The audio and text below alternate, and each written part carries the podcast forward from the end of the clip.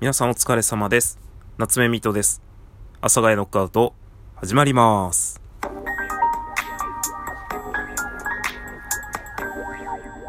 はい。はいはい。というわけで始まりました。阿佐ヶ谷ノックアウトです。本日2月19日、えー、金曜日となります。皆さんいかがお過ごしでしょうか？まあ、私はですね、だらだらと久しぶりの休みを過ごさせていただいております。とうとうですね、あの、昨日、我が家にネットが繋がりましてですね、今快適な Wi-Fi 生活を、えー送っておると思うんですが、ただ、えまあ、ちょっとよくわからない文字がたくさんある、えー説明書、えー接続に関するお知らせなどなどがですね、まあまだメールで来たりもするんですが、するんですきゃ、つってますけど、あの、まあね、基本的に Wi-Fi は繋いで使えているので、それで一旦は問題ないかなと。で、まあ家にある Wi-Fi を使う器具を今ほとんど繋げて、まああと繋がってないのが、任天堂のスイッチかな。えー、アマプラ、えー iPad、あ、PC も繋げてない。まあ PC はでも普通にネットで優先コードで繋ごうと思っていますので、まあその時にね、多分今あるいろんな、えー説明書などなどがね、必要になってくると思います。なんかやたらいろんな記号がね、えー書かれている紙がありますので、それが必要になってくるのではないかなというような感じになっておりますが、まあやっと我が家も普通にネットがワイワイと使える、えー家になりました。ありがとうございます。で、まあ今月末で、えーソフトバンクエアーさんの方を解約させていただいて、変なタイミングでしゃっくり出た。すいません。あの、ソネット、フレッツ光。で、とうとう、私も、インターネット生活を、新生活をスタートさせていただくということになっておりますので、皆さん本当によろしくお願いします。まあ、まだね、2分しか喋っていないので、これからもちょっとね、喋っていこうかなと。まあ、せっかくなので、えー、ハッシュタグチャレンジをして、久しぶりに聞いていただける人を増やしたいなと、ちょっと思いますので、ハッシュタグ確認します。はい。というわけで確認して戻ってきた結果ですね、今あの、チャレンジトーク、チャレンジハッシュタグの中に、すごつてというのがありまして、まあ自分のつてがいかに、いかにすごいかというのを話すのがありますが、えーっと、まあ僕の場合はですね、なかなかこう、自分で言うのもなんなんですが、すごいつてがありますね。えーっと、元バンドマンの大工さん、元役者の介護士さん、えー、他に何かいたかな。元ボクサーのうなぎ屋さん。えー、元バンドマンの、えっと、飲食店経営者。元、もうもっといないかな。なんか、すごいなって思います、僕は。そういう人たちが。いわゆる一つの夢をずっと追いかけてた人たちが、まあその夢を諦めてというのかよくわからないんですが、あのー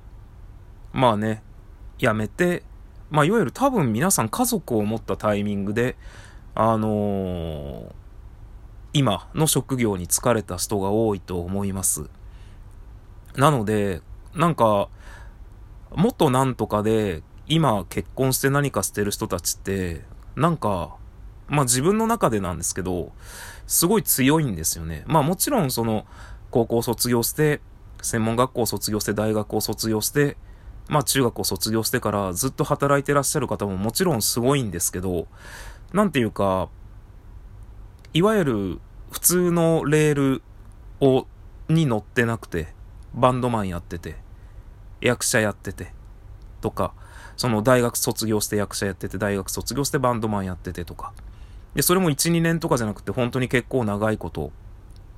まあ、10年、10年とかもいるのかな。まあでも大体みんなが30過ぎたら、っていう感じかな。何か、もっとなんか、なんかそういう人って僕の中で、あんまり諦め、諦めきれないって言ったらおかしいけど、なんか、勝手な僕のイメージなんですけど、走り続けておかしくなっちゃうっていうイメージの、がちょっとあるんですよ。40、50になって、変な方向に向かって、管巻いて、酒飲んで管巻いて、若い才能に文句つけて、なんかそういう人たちが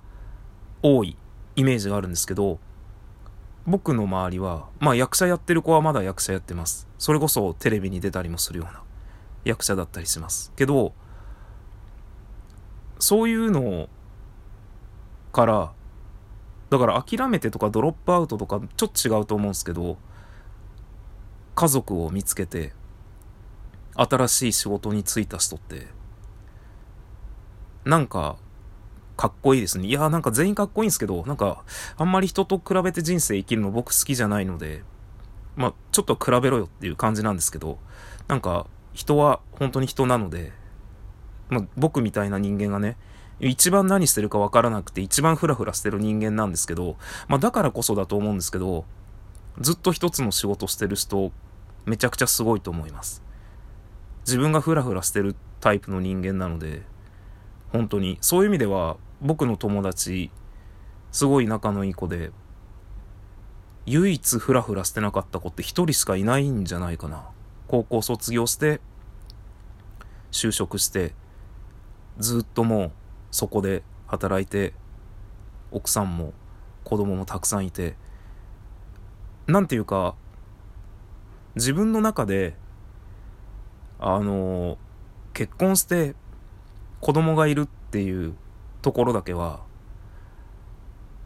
想像できない人生なので他のことってなんかまああんまり良くないことでもですけどなんか想像できるんですよね。ああなんか俺の人生はそういうところに向かってたんだろうなってどういうことがあってもなんとなく想像できるんですよ。ああこういうとこに来てたんだなっていうのは思うんですけど、結婚して子供がいる。まあ別に子供いなくても結婚をしてるっていうところだけは、本当に想像できないので、あとその、家族のため、別に家族のためではないのかもしれないんですが、そのために、一生懸命働くって、想像できないんですよね。自分の中で。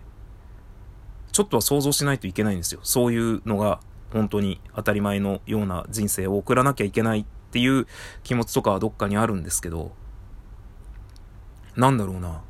だから本当に自分が尊敬してるとかっていうのって、あんまりその有名な人とかって僕の中ではなくて、自分の友達だったりしますね。尊敬してるっていうのは。なんか、かっこいいんですよね。そういう人たちって。なんかうまく言えないけど。自分が絶対そこに行けないっていう人たちだっていうなんだろう。憧れなのかわかんないですけど。そういうのがあるので。だからすごいつてっていうと僕は結構友達大工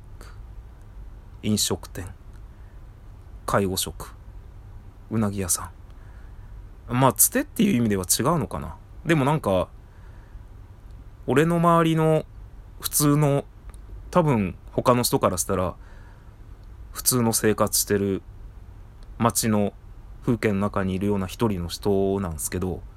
僕にとっては結構、すげえ人たちばっかりなので、特にボクシングをやってた子は、試合も後楽園ホールに何度も見に行って、なんかめちゃくちゃかっこよかったっす。その、すげえかっこよかったっす。とかがあるので、なんか、まあ変な言い方、まあ僕のその人生観の一つではあるんですけど、なんだろうな。後悔、なんだろう、出会いとか、今までやってきたこととかを、まあ、後悔しても仕方ないので、まあなんだろう、全部肯定するっていうのは、まあまたちょっとおかしな話かもしれないんですけど、結構肯定しがちなタイプなので、まあ何が言いたいかっていうと、今まで僕と出会って、僕と未だに関係が続いてる人たちは、少なくとも僕にとっては、全員尊敬すべき人たちだなっていうのが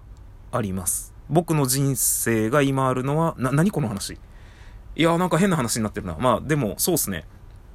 これすごつてなんか？わからん。けど、